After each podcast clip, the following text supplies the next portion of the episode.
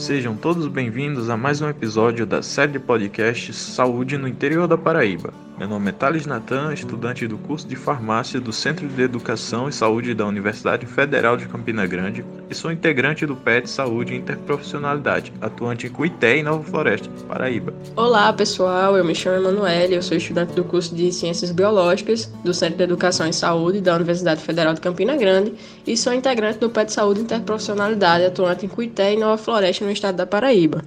Hoje o podcast seguirá em uma conversa entre mim e Emanuele, e para começar a gente gostaria de abordar um pouco sobre o que é o colesterol. A gente sabe que o colesterol é visto como um vilão na maioria das vezes e é eliminado nas dietas mais radicais. Mas o que poucos sabem é que o colesterol é essencial para o nosso organismo e desempenha vários papéis. Dentre eles, a gente pode citar que ele forma os hormônios sexuais e é fundamental na constituição do nosso sistema nervoso. No entanto, indo além da importância do colesterol, vale frisar que o colesterol em excesso ele é responsável por uma série de doenças, principalmente as cardiovasculares.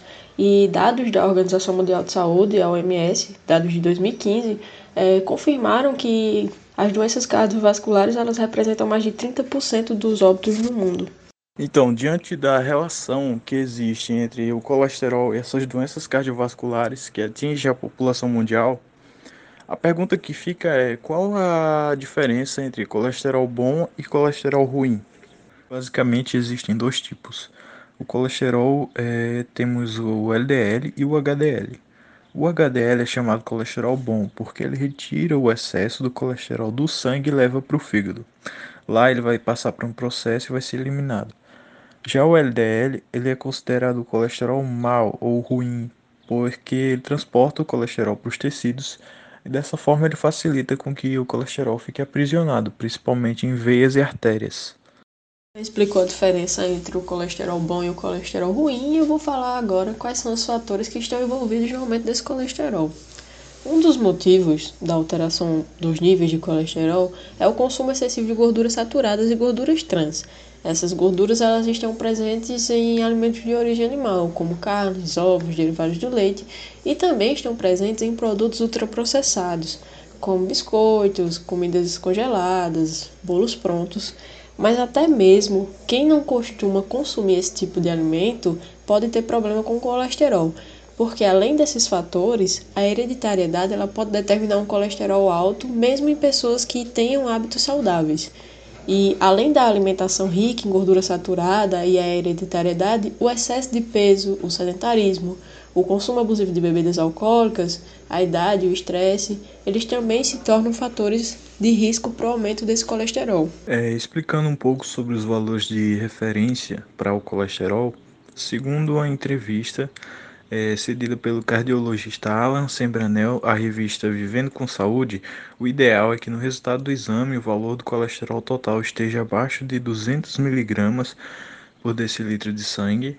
Já o HDL, que é o colesterol bom, deve estar acima de 35 mg por decilitro de sangue, e o LDL, que é o colesterol ruim, deve ficar abaixo de 130 mg por decilitro de sangue.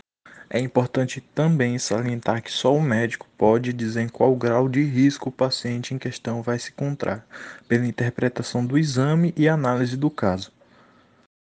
Depois de todas essas explicações, fica o questionamento: o que fazer então para evitar o aumento do colesterol? Segundo a nutricionista Raquel Franz, para evitar o aumento do colesterol é importante o aumento da ingestão de fibras, como frutas, cereais e legumes.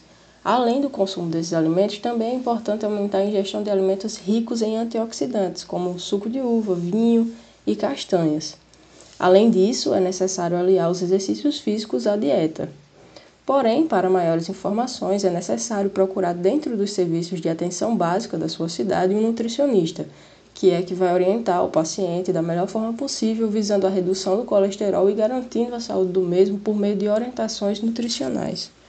E por fim, estamos chegando ao final de mais um episódio do podcast Saúde no interior da Paraíba. Gostaríamos de agradecer a todos os nossos ouvintes e dizer que estamos gratos pelo alcance que esses temas estão tendo.